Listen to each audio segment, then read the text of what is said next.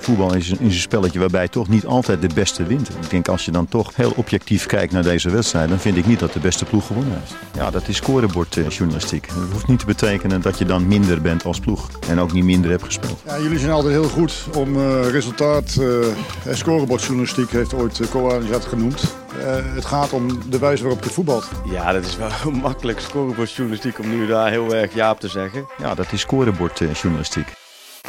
We gaan toeleven naar speelronde 32 van de Eredivisie. Bart Vrouws, verlos ons uit ons lijden. Waar moeten we allemaal op letten? We gaan het je nu vertellen. Waar wil je beginnen? Nee. Maar eerst terug naar vorige week. Ja, je wil eerst nog even terugblikken. Ja, even op al onze foute voorspellingen terugkomen. Ja, want ik vroeg net aan je van, uh, we hebben eigenlijk nog iets voorspeld of zo. We hebben niet echt uh, iets heel specifieks, maar we hadden het wel over de wedstrijden. Uh, bijvoorbeeld Sparta PSV. Ik, ik riep dan, ik neem voor, volledig voor mijn rekening, dat er geen middenveld zou zijn. Dat het overkoppen zou worden viel redelijk mee. En we hadden in ieder geval de conclusie... je kreeg helemaal geen geld terug als er een kopgoal zou zijn. Dat viel een beetje tegen. Dus had je inhoud gezet op geen kopgoal... had je heel veel geld kunnen verdienen. Ja, er waren wel wat pogingen. Vijf uh, pogingen met het hoofd. Was je opgelucht dat dat toch wel zo was? dat nog wel. Als het er nul waren geweest. als je nat geweest. Zak, zakken we hier zo onderdoor. Ja, nou dan zakken we sowieso op deze kruk al bijna van, ons, van de tafel hier. ja. uh, maar nee, vijf doelpogingen met het hoofd. Geen enkele kopgoal. Uh, wel een, wel een, ja, een, een redelijk saaie pot was het. Hè? Het was echt verschrikkelijk. Ja. Ik wil niet echt... veel woorden aan vuil maken, nee, zou okay. ik zeggen. Nee, dat is goed. Gaan we gewoon uh, meteen door. Fijn dat ja, die uh, staan op matchpoint in ieder geval, zoals Arne Slot het noemde. Maar die wedstrijd was ook ja, geen goede voorbode voor Feyenoord natuurlijk. Gaan we later over hebben. Maar het weekend uh, hebben we in ZSM ook besproken. Nou het was ja. geen weekend om op terug te blikken. Nee, ik zou zeggen, dus... laten we vooruitblikken. Er zijn een hoop mooie dingen voor aankomend weekend. Laten en nog we... één ding, Gijs Mal. Gijs, ja. Daar, daar, hadden we het over. Bij een assist mag hij dromen van Oranje. Maar eigenlijk alsnog natuurlijk. En van een mooie club. Maar geen assistje nee, afgelopen weekend. Kan nog. Dat kan zeker. Ja, kan en dat kan ook dit weekend. En zaterdag om 8 uur staat Heerenveen Excelsior uh, op het programma. Heerenveen natuurlijk gewoon in de race voor de play-offs. Dus er staat zeker wat op het, uh, op het spel. En voor Excelsior nou. natuurlijk. Plek 8 en 16 eigenlijk in één wedstrijd, hè? Ja, ja en, en uh, ook nog een wedstrijd om in de gaten te houden... wat de topscorers race betreft. Uh, want Excelsior, de ploeg met de slechtste defensie... Ja. daar een aardige keeper, hebben we het vaker aan deze plek over gehad. maar de meest gepasseerde defensie. En ja, dat is een, dat is een mooi moment voor Sidney van Hooijdonk... om eens te laten zien wat hij kan. Hè? Of die ambitie heeft om die titel in de wacht te slepen. Laat bloeien, Sidney van Hooijdonk. Ja, uh, nou, en vooral ook dit seizoen. Ja. Laat in het seizoen op ja, gang gekomen. Ja, ja uh, tien goals is de laatste acht duels. Dat is een mooi, uh, mooi moyenne. Alleen de 22 wedstrijden ervoor maakt hij er maar zes. waarvan in vier wedstrijden. Want hij maakt tussendoor ook nog een keer een hat-trick. Um, dus ja, het moet wel van de laatste weken komen. Maar ja, als je zo'n laag aantal doelpunten hebt van de topscorer dit seizoen... want ja, ze staan op 16... dan kun je zelfs met een eindsprintje nog een heel eind komen. Lijkt het dan ook nog een stuk beter dan het daadwerkelijk is? Want is het, is het heel bijzonder zoveel doelpunten op deze leeftijd? Um, oh, daar heb ik, daar heb, dat is een goede vraag eigenlijk. Dat, dat, dat, durf ik niet te zeggen. Maar ik vind het wel bijzonder dat hij, uh, dat hij in de eerste seizoenshelft niet zo heel veel voor elkaar krijgt. En dat hij dan nu uh, uit zijn slof schiet, letterlijk en figuurlijk bijna. Uh, en, en ook bij 41% van alle doelpunten van Herenveen betrokken was. He, je, je, mist dus eigenlijk bijna alle doelpunten ja. in de eerste seizoenshelft. Maar alsnog bij 41% van alle goals betrokken. Komt het door Sar, denk je, dat hij die doelpuntjes nou, afpikte van hem? Want ze waren juist een heel vrolijk duo samen. Ze konden elkaar heel goed vinden. Ja. En ze gunden elkaar ook de doelpunten. Maar hij is weg en dan ga je meer doelpunten maken. Heeft het ja, ermee te maken? Ik denk het wel. En ook, en daar moeten we het ook even over hebben... dat, dat hij een aardig nieuw maatje voorin heeft gekregen. Hè? Ja, de, de, de mooiste voetballer van de Eredivisie misschien wel op dit moment, ja, toch? Het is, het is wel een naam. Ik, ik, ik, ik doe als soort vrijwilligerswerk doe ik blinde commentaar bij NEC. En afgelopen weekend speelde NEC thuis tegen Heerenveen. En elke keer als ik ga het nog een keer proberen. Sarah, Sarawi. Sarawi, ja, ja, dan zeker. Breek, ik brak mijn tong, jongen. Ik kwam thuis met een, met een gebroken tong. Als je een beetje een droge mond hebt, inderdaad. Ja, veel koffie hebt gedronken en dan Sarawi. Ja, dat is dan uh, ja. lastig. Nou, wat het mooie is aan, aan, aan die Sarawi. Uh, hij maakte in de begin februari pas zijn debuut in de Eredivisie. Winter aanwinst van, ja. van Heerenveen. Maar sinds die periode met afstand de meeste geslaagde dribbles in de Eredivisie. Vier keer een doelpunt voorbereid voor, uh, voor Van Hooijdonk. Daarmee staat hij bovenaan in het soort combinatieklassement. Er staan spelers in als Seuntjes die vier assist heeft gegeven op Kramer. Tanane op Dimata. Er zijn er een paar. Maar ook dus Sarawi naar Van Hooijdonk. Terwijl die pas een paar maanden met elkaar spelen. Je, moet, je zou het toch leuk vinden. Kijk, Van Hooijdonk is gehuurd. Die gaat weer terug waarschijnlijk. Ja. Maar het zou toch mooi zijn als die twee jongens gewoon een seizoen lang uh, met elkaar kunnen samenspelen. Dan krijg je een beetje dat verhaal van, uh, van een jaar of tien geleden. Dat je Narsing op de flanken had en Dost, en Dost in de spits. Ja, ja, en en prik ze er maar in. Het is, het is opvallend dat Van Hooijdonk ook afgelopen weekend niet heel erg zichtbaar was.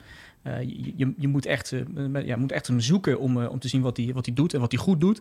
maar als hij er dan staat, dan, maakt hij hem ook. En, en zeven doelpunten dit seizoen gemaakt vanuit, vanuit het vijf meter gebied. Dat is de plek waar hij opereert. Het verste doelpunt wat hij gemaakt heeft dit seizoen was vanaf de penalty stip. Weet je, zeldzame spits nog, ja, toch? Zoiets zie je niet heel veel meer. Dus echt, zo, echt zo, nou ja, we vergeleken hem net met Bas Dost. Ja. Daar, daar kun je wel echt goed mee vergelijken. Zo'n Fox in de box. En, en wat minder lomp nog dan Dost. Maar Dost verrast je dan wel weer met een subtiele voetbeweging of ja. Technisch misschien nog wel iets beter dan Van Hooijdonk. Maar... Ja, en, en, wat ik nog wel mooi vind, oh, oh, hij is dus in de race om topscorer te worden. Het zou de eerste keer zijn dat een vader-zoon tandem allebei de topscorerstitel pakt in de Eredivisie. Want vader Pierre deed het ook. Uh, 2001, 2002 voor Feyenoord. Uh, die maakte de 24. Ik denk niet dat Sydney tot dat aantal gaat komen dit seizoen. Dat moet heel gek lopen, niet. ook dit nee. weekend. Uh, maar toch leuk als dat, als dat zou lukken. Vader en zoon, allebei topscorer van de Eredivisie. Zou een unicum zijn. Ja, en de vraag is bij Excelsior dan vooral... want je omschreef het mooi in je voorbereiding ze kunnen Sydney van Nooit ook goed gebruiken. Want zo ongelooflijk weinig doelpunten bij Excelsior. En dan ga je ook kijken inderdaad. Uh, je zei al, wie gaat ze scoren? Ik zat Garkoes uh, op de bank gezeten. Um, en uh, Van Duinen zit vaak op de bank. En de vorige keer hij heeft 21 wedstrijden bij zijn vorige club en nul doelpunten. Ja, is niet best, Van Duinen. Ja. Dus ja, ik weet ook niet waar je het op kan baseren dat zij nog een doelpunt gaan maken. Dat is een goede vraag. Alleen Cambuur maakte dit seizoen minder doelpunten dan Excelsior. en, en zeker buitenshuis is het echt een drama. Laatste zeven wedstrijden in laatste zeven uitduels nul doelpunten. Er is in de laatste 40 jaar slechts één ploeg geweest die acht uitwedstrijden op rij niet scoorde. Dat was Willem II in 2007. Maar nou, naar dat aantal kan Excelsior dus gaan als ze in Friesland niet scoren. Halen ze wel veel punten uit de doelpunten die ze maken. Uh, als je positief ja, insteekt. Ja, nou, dat vind ik dan weer mooi. Het glas ja. half vol, half leeg. Uh, dat is dan wel weer een mooie inderdaad. En, en wat ook nog opvallend is, is dat uh, de clubtopscorer van Excelsior maar drie doelpunten heeft gemaakt. dat, dat zijn, ik moet eigenlijk in meervoud spreken, want er zijn een heel aantal spelers bij, bij Excelsior met drie doelpunten. Maar dus niet echt één opvallende speler die er heel veel maakt. Heeft Garkoes er dan drie of twee zelfs? Uh, die staat niet bij het lijstje van spelers met drie goals. Ja. Cambuur trouwens hetzelfde probleem. Hè? Ook die hebben maar twee spelers met maximaal drie doelpunten. Als je kijkt naar de hele historie van de Eredivisie... is het laagste aantal van een club topscorer drie. Dus dat zouden ze kunnen evenaren. Ik, ik, ja, ik, als je dit soort verhalen leuk vindt. Ik heb op donderdag uh, een VI of VI Pro stuk geschreven over wat gekke dingen waar je ook nog meer op kan letten in de laatste drie speelronden. Waaronder ook dit stukje. En toen uh, omschreef ik het als club flop scoren. Vond ik zelf wel leuk bedacht. Ja, ja, ja, ja, ja credits. Even te checken of die wel echt leuk was. Nee, die is maar, leuk. maar dat, dat zou dus kunnen gebeuren. Dus laten we hopen voor Excelsior dat een van die jongens, nou, en wie het dan mag doen, Jacobi, Horemans, Goudmijn, Lamproe, Baas, als er kan. Het maakt mij niet uit, maar laten we er even eentje inschieten nog in de laatste weken. Ik denk als er kan wel. Nou, een goede, goede afspraak. En Heerenveen, ja, ik denk dat Excelsior niet heel veel kans heeft daar. Hè? Want er staat echt wat op het spel daar. Je hebt eigenlijk niet het idee van Heerenveen laat wel lopen op een manier. Of... Nee, nou zijn ze thuis niet heel best dit seizoen. Nee. Dat is dan weer het enige voordeel wat, wat Excelsior kan hebben. Maar Excelsior is niet zo heel goed. nee, überhaupt niet zo heel goed. Nee, nee dat, dat valt ook op. Kijk, je, hebt dan, uh, je kunt dat bijhouden met uh, puur doelpunten. Je kunt ook kijken naar de kwaliteit van de kans die ze hebben gehad. De expected goals. Ze hebben het laagste aantal expected goals voor. Het meeste alles tegen. en als je dat dan becijfert per wedstrijd, dan kun je ook nog tot een soort ranglijst komen. Expected points. Nou, en daarin staat Excelsior laatste. Die zijn zelfs, als je kijkt naar de wat geavanceerdere modellen dus, nog slechter dan Cambuur en Groningen. Nou, dat zegt wel wat, toch? Ja. Dat zegt heel veel, ja. Het zou knap zijn als ze zich uh, veilig weten te spelen... alsnog dit seizoen met dat soort, dit soort cijfers... en volgend jaar opnieuw kunnen beginnen. Maar ja, het is, het is, het is niet best wat ze dit seizoen laten zien, hè? Nee, en dan hebben we een uurtje later... het uh, overlapt elkaar volgens mij heel eventjes, de wedstrijden. Uh, Utrecht, RKC... Wat uh, verwacht je van die wedstrijd en waarom heb je deze uitgekozen? Ja, omdat het, omdat het een leuke wedstrijd is, omdat er wat meerdere dingetjes spelen. Allereerst zijn er twee ploegen die redelijk in vorm zijn. Ja. Als je de periode neemt vanaf 1 april, zijn, pakten alleen Feyenoord en PSV meer punten dan, uh, dan Utrecht en RKC. Dat vond ik wel opvallend. Um, en ja, ook dit is een wedstrijd waar de topscorerstitel een beetje in het, uh, ja, in het geding is. Want ja, Doefikas, die, die staat er bovenaan, samen met Van Hooydonk. En kan dus ook nou, wel een uitschietertje gebruiken dit weekend. Hij zou trouwens de eerste topscorer kunnen worden van de Eredivisie namens FC Utrecht. Dat vind ik wel leuk. Erik Willaerts was er in de jaren 80 dichtbij. Die maakte toen 25 in één seizoen. Alleen toen was er een Marco van Basten. Ik weet niet of je dat, dat zegt. Die, die maakte Basten, de 31. Ja, geen idee. dus uh, dat toen... Dat heel veel problemen met zijn knieën en zo. Ja, en enkels. Zoiets, zoiets ja. was, was wel een aardige speler volgens mij. uh, maar ja, die, die gingen toen met de topscorerstitel aan de haal. Is ook geen schande trouwens om achter van Basten nee, tweede te worden. Maar zeker niet. het zou een unicum kunnen zijn als, als een Utrecht-speler de topscorerstitel pakt. En bijzonder dat ook zo'n topspeler als Dost in de selectie zit. Dat je, dat, dat Doevikas het wordt. Dat had je op voorhand dan niet gezegd. Nee, ik had inderdaad misschien... Ja, we hebben het vorige week over gehad dat Dost in de uitwedstrijden goed doet. Maar misschien ja. net wel even wat meer van verwacht. Uh, wel geblesseerd dus, geweest? Ja, dat is ook alweer zo. En uh, we hebben bij RKC natuurlijk, die doen het uh, echt uitstekend. Maar het is inderdaad een kleine keerzijde waar we het over hadden. Um, aantal spelers, die hebben kort contracten. En die gaan nu allemaal weg. Ja. Een soort ja, afscheid voor, die spelers. Uh, is, speelt het nog mee zo van... Ik, ik heb een nieuwe club. Het interesseert me niet zo heel veel meer. Of, of denk je dat het bij de voetballers niet zo leeft? Nou, ik Want denk... de druk is er vanaf, kan je zeggen. Dat, dat je een nieuw contract krijgt. Maar ja, je hebt ook niet super veel belang meer. Behalve dan lekker voetballen. Nee, dat is waar. Dat is waar. Aan de andere kant kun je wel stellen... Als je, als je de play-offs in kunt gaan met RKC... Ik denk niet dat er hele dikke bonussen tegenover staan voor die spelers. Maar dat is toch wel iets om voor te spelen. En ze staan er goed voor hoor. Ja, het toetje hè. Uh, Opta heeft het dan becijferd. Die komt Ja. uit op ongeveer 49% kans dat, eh, dat RKC de play-offs haalt. Ehm, nou, er is zelfs nog een kleine kans dat ze zelfs nog zevende worden. Ze zijn nu in de race voor plek 8. Zevende staat Utrecht, Utrecht. staat... Ja, precies. Dus als, U- eh, als RKC nu wint van Utrecht, hè, dan, dan zou dat nog een soort van strijdje kunnen worden. Al denk ik dat Utrecht ook gewoon bijna, eh, bijna zeker is van de play-offs. Hoor. Die hoeven Ja. zich ook niet heel veel zorgen te maken. Wat, wat wel grappig is, RKC speelde in 2012 voor het laatste play-offs om Europees voetbal. Dat is al knap dat ze het überhaupt halen. Ja. Maar wat er sindsdien bij die ploeg gebeurd is, dat is echt onwaarschijnlijk. Wat voor, een- wat voor een diep dal ze zijn gegaan. Want ja, je speelt dus eh play-offs om Europees voetbal in 2012. Daarna zijn ze gedegradeerd. Ja, en heel laag gestaan ook, nou, toch? ze, stonden, Ja. ze waren gewoon de slechtste ploeg van het hele betaald voetbal. Onder In- Dort. ja, in 2014, Dat- 15 Ja. Stonden ze gewoon laatste. Hè. De ploeg als Achilles stonden zelfs nog boven, eh, boven RKC in de keukenkampioen-divisie. En toen konden er ook gedegradeerd worden nog een tijdje. Ja, er zijn- Eh, er dus zijn- is het meteen weer afgeschaft. Maar... Nou ja, Os is een keer gedegradeerd, maar dat is iets langer geleden volgens mij. Ja. Ehm, eh, en, en bijna altijd is er, heeft, heeft geen club eh, geopteerd om te kunnen promoveren. Nee. Waardoor er uiteindelijk niemand uitvalt bij de keukenkampioen-divisie. Maar anders had RKC echt een probleem gehad. Die waren gewoon letterlijk de slechtste ploeg van het betaald voetbal. ja. Zijn ook meerdere keren daarna nog in het rechte rijtje van de keukenkampioen-divisie geëindigd. Wat is daar dan gebeurd? Ja, dat, dat is dus een goede vraag. Een soort Ja. wonder met van, eh, van Waalwijk. Eh, In dat, in dat kleine kunstenstadion is een soort wonder verricht. En die hebben nu gewoon een soort wederopstanding gehad. Ja, en iedereen is senang ook, hè? Iedereen heeft het vooral over hoe lekker het eh, voetballen daar is. Ja. Dat Ja, en dat je ja. daar weer een soort, als een soort retraite... je gaat erin als een soort voetballen met een vlekje bijna... en je komt, eh, je komt terug eh, helemaal eh, opgekikkerd en, en klaar voor, eh, heel, een, heel nieuwe mooi carrière. blauw water, lekker relaxen, de sauna in. Oh, dat zou wel lekker zijn. Ja. Misschien wordt het ook een keer naar Waalwijk. Wat, wel- wat wel grappig is, is dat ehm, RKC eh, deze eeuw twee keer een soort van Europees voetbal heeft gespeeld. Je had dan vroeger de Intertoto Cup. Dat was een soort gedrocht van een toernooi. Maar het was wel leuk voor die clubs die anders geen Europees voetbal speelden... om zich via een soort raar achterdeurtje, een veredeld Ja. Oefentoernooi... alsnog te plaatsen voor de UEFA Cup En, en alleen de, de absolute winnaar, toch? Dus eh, de nou, er waren, in sommige jaren waren er meerdere finales van, de, van, dat, van dat toernooi. Om het gewoon even wat simpeler te houden. Ja, het, dus het, was, het was een soort, ja, net wat ik zeg, het was een soort oefentoernooi. Alleen dan wel met een soort prijsje aan het einde van de rit dat je nog wel de UEFA Cup in kon. Twente, ooit gewonnen of niet? Eh, ja, eh, nou, en, en RKC heeft hem dus twee keer gespeeld. In 2000 speelden ze tegen Bradford City. En Ja, in maar 2001 heel vet. tegen 1860 München. Om even aan te geven, eh, RKC heeft dus een, een, dipje gehad. Maar Bradford City speelt op dit moment in het vierde niveau van Engeland. En Ja. 1860 München in het derde niveau van Duitsland. Bradford City wel enorm mooie shirts trouwens. Ja, Dat- zeker. dat zeker. Rood-geel. En, en historisch gezien ook best wel een aardige, Ja. aardige, aardige ploeg. Begin deze eeuw dus nog in de Premier League gespeeld.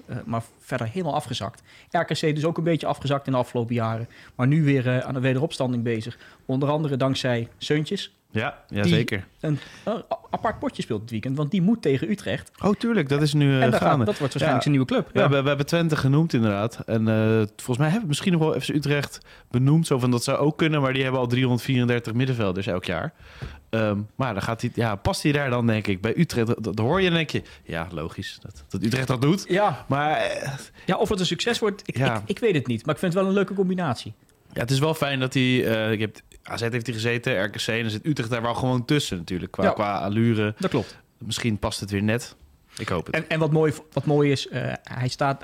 Eerste seizoen zelf speelde hij bij Fortuna Sittard. Eén assist, verder niet zo heel veel gedaan. En, ja, net wat we zeiden. Een soort, Ja. een soort kuuroord Waalwijk. hij staat nu op, op vier, eh, vier goals, acht assists. Samen met Tadis dit kalenderjaar. Dus 2023 de meeste assists gegeven in de Eredivisie. Hadden we iets goed? Ja. Mag ik trouwens nog één tussendoortje? Ja? Als we het over Seuntjes hebben. Heb je het filmpje van zijn broer gezien? Ik heb nog geen filmpje voorbij zien komen. Een paar dagen geleden... Maar dat het goed gaat in ieder geval, Een toch? paar dagen geleden, hij eh, eh, had eh, kanker. Hij is Ja. eh, genezen verklaard. Sparta mee getraind. Echt heel goed nieuws. Ja. Hij speelde, voordat hij werd gediagnosticeerd met kanker, speelde hij in Japan. Bij, ik moest het even opzoeken, FC Imabari. Het derde niveau, eh, de J3 League Ja. is dat. Eh, en afgelopen week, ja, ik, ik, ik, ik kwam het filmpje net pas tegen. Ik zat er te kijken. Hij wordt onthaald door al die, eh, al die voetbalcollega's van hem in Japan. Met een applaus. En, Ja, en mooi, ik, kreeg bijna tranen in mijn ogen. Als je het Mm. filmpje nog niet gezien hebt, Dat heb ik wel gezien, ja. Ja, nee, dan- ik dacht dat hij nog een videoboodschap Oh nee, nee, had dat, of zo. dat maar filmpje, als je hem nog niet gezien hebt, gaat kijken. Ik, de tranen stonden bijna in mijn ogen. Maar echt, echt een heel mooi filmpje. ik kan sowieso ontroeren. De, dat groepsgevoel in Nou. Japan is altijd heel erg, Ja, heel zeker, erg mooi. Zeker. En dan, Hey. ehm, ja, hebben natuurlijk, ik zei al, eh, korte contracten, eh, spelers die weggaan, een trainer die weggaat. Pelle Clement ook eh, en Bakari, allebei naar Sparta, vond ik wel opvallend. Want dat is nu gewoon wel een stap hogerop dus. Want Ja, ik- inmiddels kan je ook wel zoiets hebben bij RKC van, nou, ik zit hier helemaal prima. Ik, denk van, waarom wacht je niet even voor een nog grotere club? Ja, maar ook als je weet dat je trainer weggaat. Ja, en dat je dat niet helemaal zeker weet wat er gaat gebeuren bij die ploegen. Uh, maar zo vroeg al voor het nieuwe seizoen transfervrije spelers vastleggen.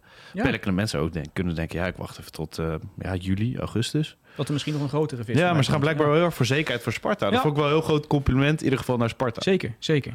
ze Goede transfers voor, eh, Sparta. dat ze dat voor elkaar hebben. Dan de naar, eh, grote, hè? Moeten het over de grote wedstrijd Ja, nee, dan naar Rotterdam-Zuid wilde ik zeggen. Want eh Feyenoord Go Eagles om eh, kwart voor vijf. Ja, dat is eh, de kampioenswedstrijd voor eh, Feyenoord sinds 2017. eh, Voorspellingje, gaat het gebeuren, ja of nee? oh, je wil gewoon meteen... Ja, het gaat gebeuren. Ja, Word jij niet een beetje bang van die wedstrijd in Deventer eerder dit seizoen? Nee, niet echt. Nee? Nee, nee, nee, nee, Het, is, het is de Kuip. En, en Go Ahead Eagles eh, doet het gewoon eh, goed natuurlijk. René Haak, een goede trainer. Eh, ze zetten het goed neer. Tegen Ajax hebben ze het fantastisch ook gedaan. Ehm, maar ja, ik weet niet waar zij de motivatie nu echt vandaan moeten halen... om dit feestje te verstieren. Ik denk dat ze vooral gaan genieten... en dat ze een beetje overrompeld worden. Net als Heracles. Want ik bedoel... 2017 was eh, Samuel Armenteros eh, bijna net zo goed als Messi en Ronaldo. Eh, elke Bij dag, elkaar, hè? Ja, bij elkaar, elke dag. Maar dat kwam ook omdat het een week niet lukte. Nu heeft Feyenoord ja, lange tijd om er naartoe te leven. Het is het ideale scenario. En je hebt daarna nog twee kansen. Weet je, het is, ja, je, je kan niet echt iets vinden waarom het mis zou kunnen gaan. Maar voor de mensen die het Feyenoord niet per se gunnen... Bart, heb jij nog een aanknopingspunt voor Go Ahead Eagles? Nou, alleen dat, het, dat, ze, dat Go Ahead Eagles in, in de thuiswedstrijd tegen Feyenoord... dat was in september, het best wel goed deed. ja. Ze kwamen binnen een kwartier op 2-0 voor. Alleen toen zag je, en dat was volgens mij het eerste moment dit seizoen... het was een van de eerste speelronden, ook begin september... eh, wat voor een, het is een heel vies cliché... wat voor soort vechtmentaliteit, vechtmachine Feyenoord heeft. Grinta? Grinta. Mes nog meer tussen de tanden? Ja? Mes tussen de tanden? Nou ja, hier. Het gras opvreten? Eh, Feyenoord kwam dus met 2-0 achter binnen een kwartier... maar stond bij rust al 2-2. Twee goals van Danilo. Daarna liepen Ja. ze verder uit. Uiteindelijk 4-3 gewonnen. Bizarre wedstrijd, jou. Ja, en dat, is dus, dat was een van de eerste momenten waarop je zag van... nou, als je op achterstand komt, dan hoeft het niet gelijk negatief te zijn bij Feyenoord. Eh, Ja. Dan doen we een schepje bovenop en dan winnen we alsnog. En als je dan kijkt naar hoeveel punten... en deze wedstrijd leverde drie punten op voor Feyenoord uiteindelijk... na een achterstand. Als je kijkt hoeveel punten Feyenoord dit seizoen gepakt heeft na een achterstand... staan ze bovenaan met 24. Zo. RKC, eh, hadden we het net over, staat op 19. Ook Zo heel knap. dat zij dat eh, doen. Maar, eh maar Feyenoord is echt de ploeg die het vaakst terugkomt. Althans, als je op achterstand komt, eh, Ja. alsnog de punten weten te En pakken. onder advocaat ook al eigenlijk, hè? Dus Dat- eigenlijk, heeft Slot die, die winnaarsmentaliteit vastgehouden... en ook nog goed voetbal aan toegevoegd, Ja. zo zou je het kunnen zeggen. Ja, en wat ook nog knap is, negen keer Feyenoord op 1-0 achter. Waaronder dus uit bij Go Ahead. Niet één keer verloren. Zes keer gelijk, of zes keer gewonnen, drie keer gelijk.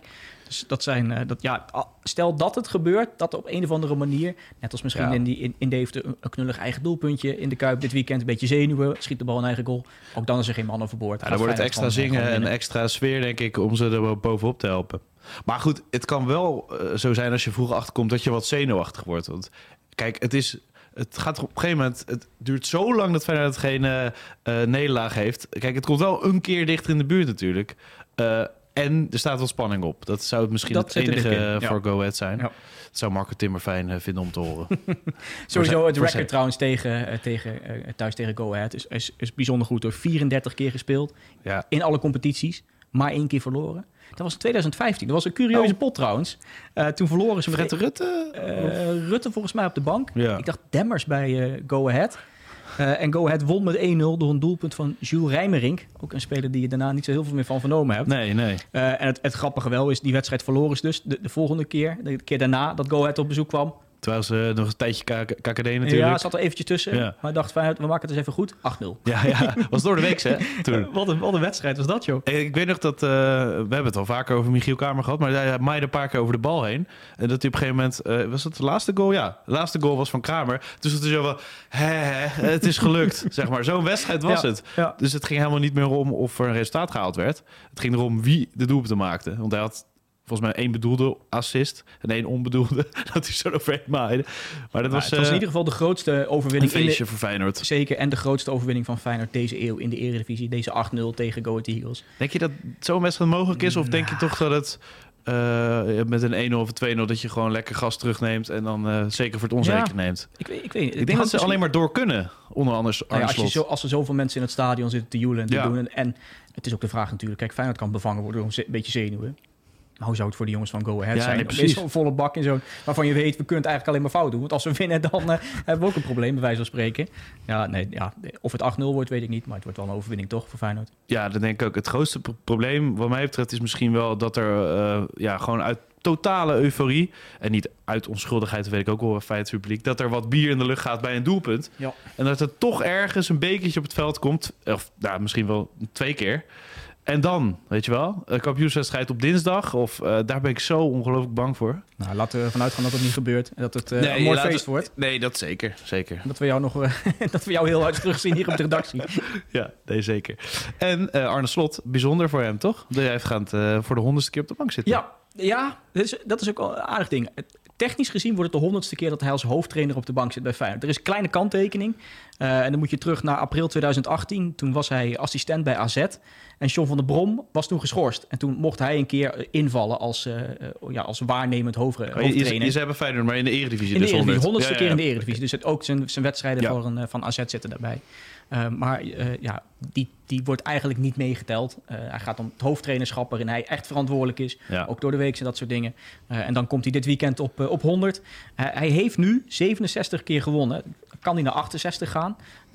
Voor het ranglijstje waar hij dan in komt, maakt dat niet zo gek veel uit. Ik heb een ranglijstje gemaakt van de trainers met de meeste zegens in de eerste 100 duels. Dan 21 is 5, Atemos. nou ja, dat is er ook wat. Adem Mos bovenaan. Er wordt een beetje gekscherend gedaan, onder andere over die quote van Adem Mos. Eh, de- de- Ik vind het alleen maar mooi. maar hij staat wel bovenaan met 75 overwinningen in zijn eerste 100 wedstrijden als eredivisie-trainer. Daarna volgen. Cocu, Hiddink, Michels, Gerrits, Van Gaal en dan eh, Slot.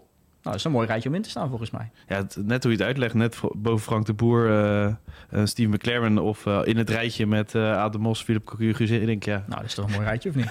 ja, nee zeker. Ik zou voor het mooie rijtje gaan. Nee, zeker. En ja, prima moyenne denk ik voor, een trainer. En misschien als je volgend seizoen doorgaat bij Feyenoord, kan je wel flink stijgen hier op dat lijstje, zie ik. Ja, nou, dit gaat dan om de eerste 100. Maar je zou inderdaad kunnen kijken naar winstpercentages in alle wedstrijden, dat soort dingen. Dan, eh, dan komt hij er goed, eh, goed uit, inderdaad, ja.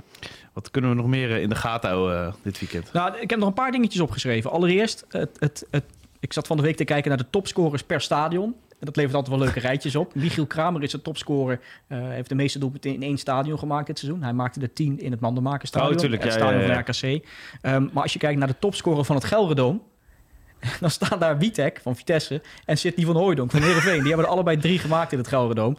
Dus laten we hopen voor alle Vitesse-fans dat Witek in de laatste, eh, ja, de laatste weken nog een keer een doelpunt gaat maken in het Gelredome. Het staat toch een beetje treurig als een speler van een andere club notabene topscorer is, eh, gedeeld topscorer in dit geval in jouw, eh, jouw eigen stadion. En ik was bijna vergeten dat Thadis inderdaad bij FC Groningen heeft gespeeld. Ja, dat is even geleden natuurlijk. Groningen-Ajax op het programma. Ja. Tadic keert terug. Hij maakte zijn debuut in 2010 in de Eredivisie voor Groningen, notabene tegen Ajax.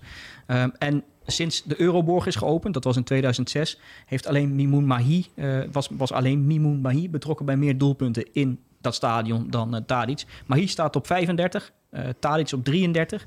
Dus misschien gaat, eh gaat Tadic ook wel een soort van ja, de most valuable player ooit worden in, eh, eh, in de Euroborg. Eh, hij doet het trouwens bijna altijd goed hè, tegen Groningen. Ja, 13 keer gespeeld, 8 goals, 8 assists. zijn geen slechte cijfers. nee. Dus, eh, dus we mogen wat van hem verwachten. En hij, hij hikt al een tijdje. Vorig jaar zat hij er dichtbij tegen het assistrecord aan. We hebben net al gezegd, eh, Narsing gaf de 20, eh, ongeveer een jaar of tien geleden. Op het bolletje van Dost, ja. ja, dat, was het, dat is het record sinds het wordt bijgehouden. Dat moet je er ook bij zeggen. Dat is Ja. Opta gedaan sinds 99, 2000.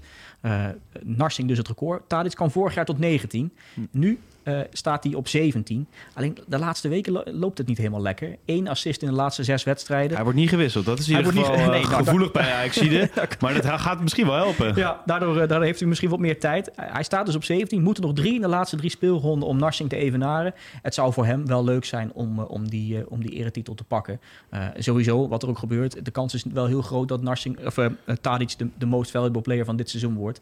Als je zo'n goals en assists bij elkaar optelt. En dat zou dan elk seizoen zijn geweest sinds hij in de Eredivisie weer is, in 2018. Ajax haalde hem naar, naar Amsterdam. Elk jaar is hij nog de meest waardevolle speler van de Eredivisie geweest. Vier keer op een rij en zou nu voor de vijfde keer kunnen gaan. Onvervangbaar Er is dus heel veel kritiek. En je kunt ook inderdaad zien dat de sleet er wel een beetje op, zi- op zit. Maar als je kijkt naar puur goals en assist, dan, dan is hij eigenlijk gewoon nog heel goed. Ja, en dan zit ik altijd te denken, door wie eh, kan je hem vervangen eigenlijk? Toen dacht ik opeens, de, ze heeft ook een speler op linksbuiten bij Groningen gespeeld. Is naar het buitenland gegaan, kent de Nederlandse competitie. Weet je over wie ik het heb? Oeh, even denken hoor. Ik vind het echt een typische eh, opvolger voor, voor Tadic.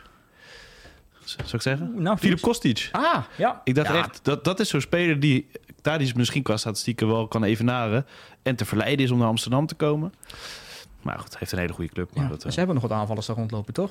Zeker, zeker. Nee, dat is waar. Hey, d- diezelfde route of zo klink- Ja. klinkt me goed in de oren voor de Ajaxide. Klein tipje voor eh Als Sven Michelin dat. Heel goed. En dan hebben we nog iets over Volendam, hè? Ja, eh Volendam Sparta dit weekend. Dit is de laatste, het laatste dingetje wat ik wilde behandelen. Eh Volendam heeft linksback, eh, dat is ook een raar verhaal trouwens, volgens mij is hij geboren in Colchester. Ja, dat is John een... Derry Merkin, eh, maar speelt er wel zijn hele jeugd eh, bij, bij Volendam. Ik moet daar nog een keer eens even dat ze helemaal eh, nalezen wat daar Gewoon nou Nederlandse nationaliteit wel. Wat, nee, volgens mij ook Engels. Oh, oké, wat daar nou helemaal gebeurd is. Maar het is de speler, en dat is misschien dan weer niet zo'n hele fijne statistiek voor hem. Die is vaak voorbij gedribbeld is dit seizoen. 54 keer. Hij is zelf ook vooral een aanvaller hè, in zijn spel. En dat merk je ook wel. Dat de verdediger het af en toe een steekje laat vallen. Nou, ze, ze dribbelen er wel heel makkelijk omheen als, hij, als iemand met een bal zijn kant op komt. Het is dan net niet dat hij zijn voet intrekt in plaats van uittrekt. Hij is dus linksback van Volendam. Volendam speelt tegen Sparta. Sparta rechtsbuiten is Vito van Kooi. Dat is niet de meest avontuurlijke speler. Die avontuurlijke speler staat bij Sparta aan de linkerkant. Koki Saito, heerlijke speler is dat. Ehm, Wel en- lekker naïef ook. Ja, hoe, die tegen heerlijk. PSV op het doel afrent ook, dat, dat zie je wel van geweldig en fladderig.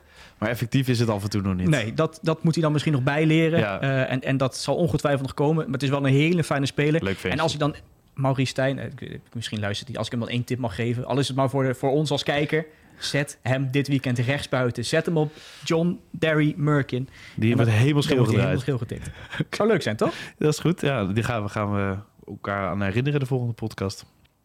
Dan eh, verder geen takes, toch? We zijn eh, rond, denk ik. Denk ik ook. Ik heb er zin in. En, ja, ik heb er ook het zeker zin in. En ik, ja, ik hoop dat Rotterdam heel blijft. Maandag, als het goed is, de huldiging. Zijn we bij VI ook aanwezig. Maar laten we eerst maar zien of het gaat gebeuren. Zo is het. Veel plezier dit weekend. Thanks, tot de volgende. Voetbal is een, is een spelletje waarbij toch niet altijd de beste wint. Ik denk als je dan toch heel objectief kijkt naar deze wedstrijd, dan vind ik niet dat de beste ploeg gewonnen heeft. Ja, dat is scorebordjournalistiek. Dat hoeft niet te betekenen dat je dan minder bent als ploeg en ook niet minder hebt gespeeld. Ja, jullie zijn altijd heel goed om eh, resultaat eh, en scorebordjournalistiek heeft ooit uh, genoemd. Eh, het gaat om de wijze waarop je voetbalt. Ja, dat is wel makkelijk scorebordjournalistiek om nu daar heel erg ja op te zeggen. Ja, dat is scorebordjournalistiek.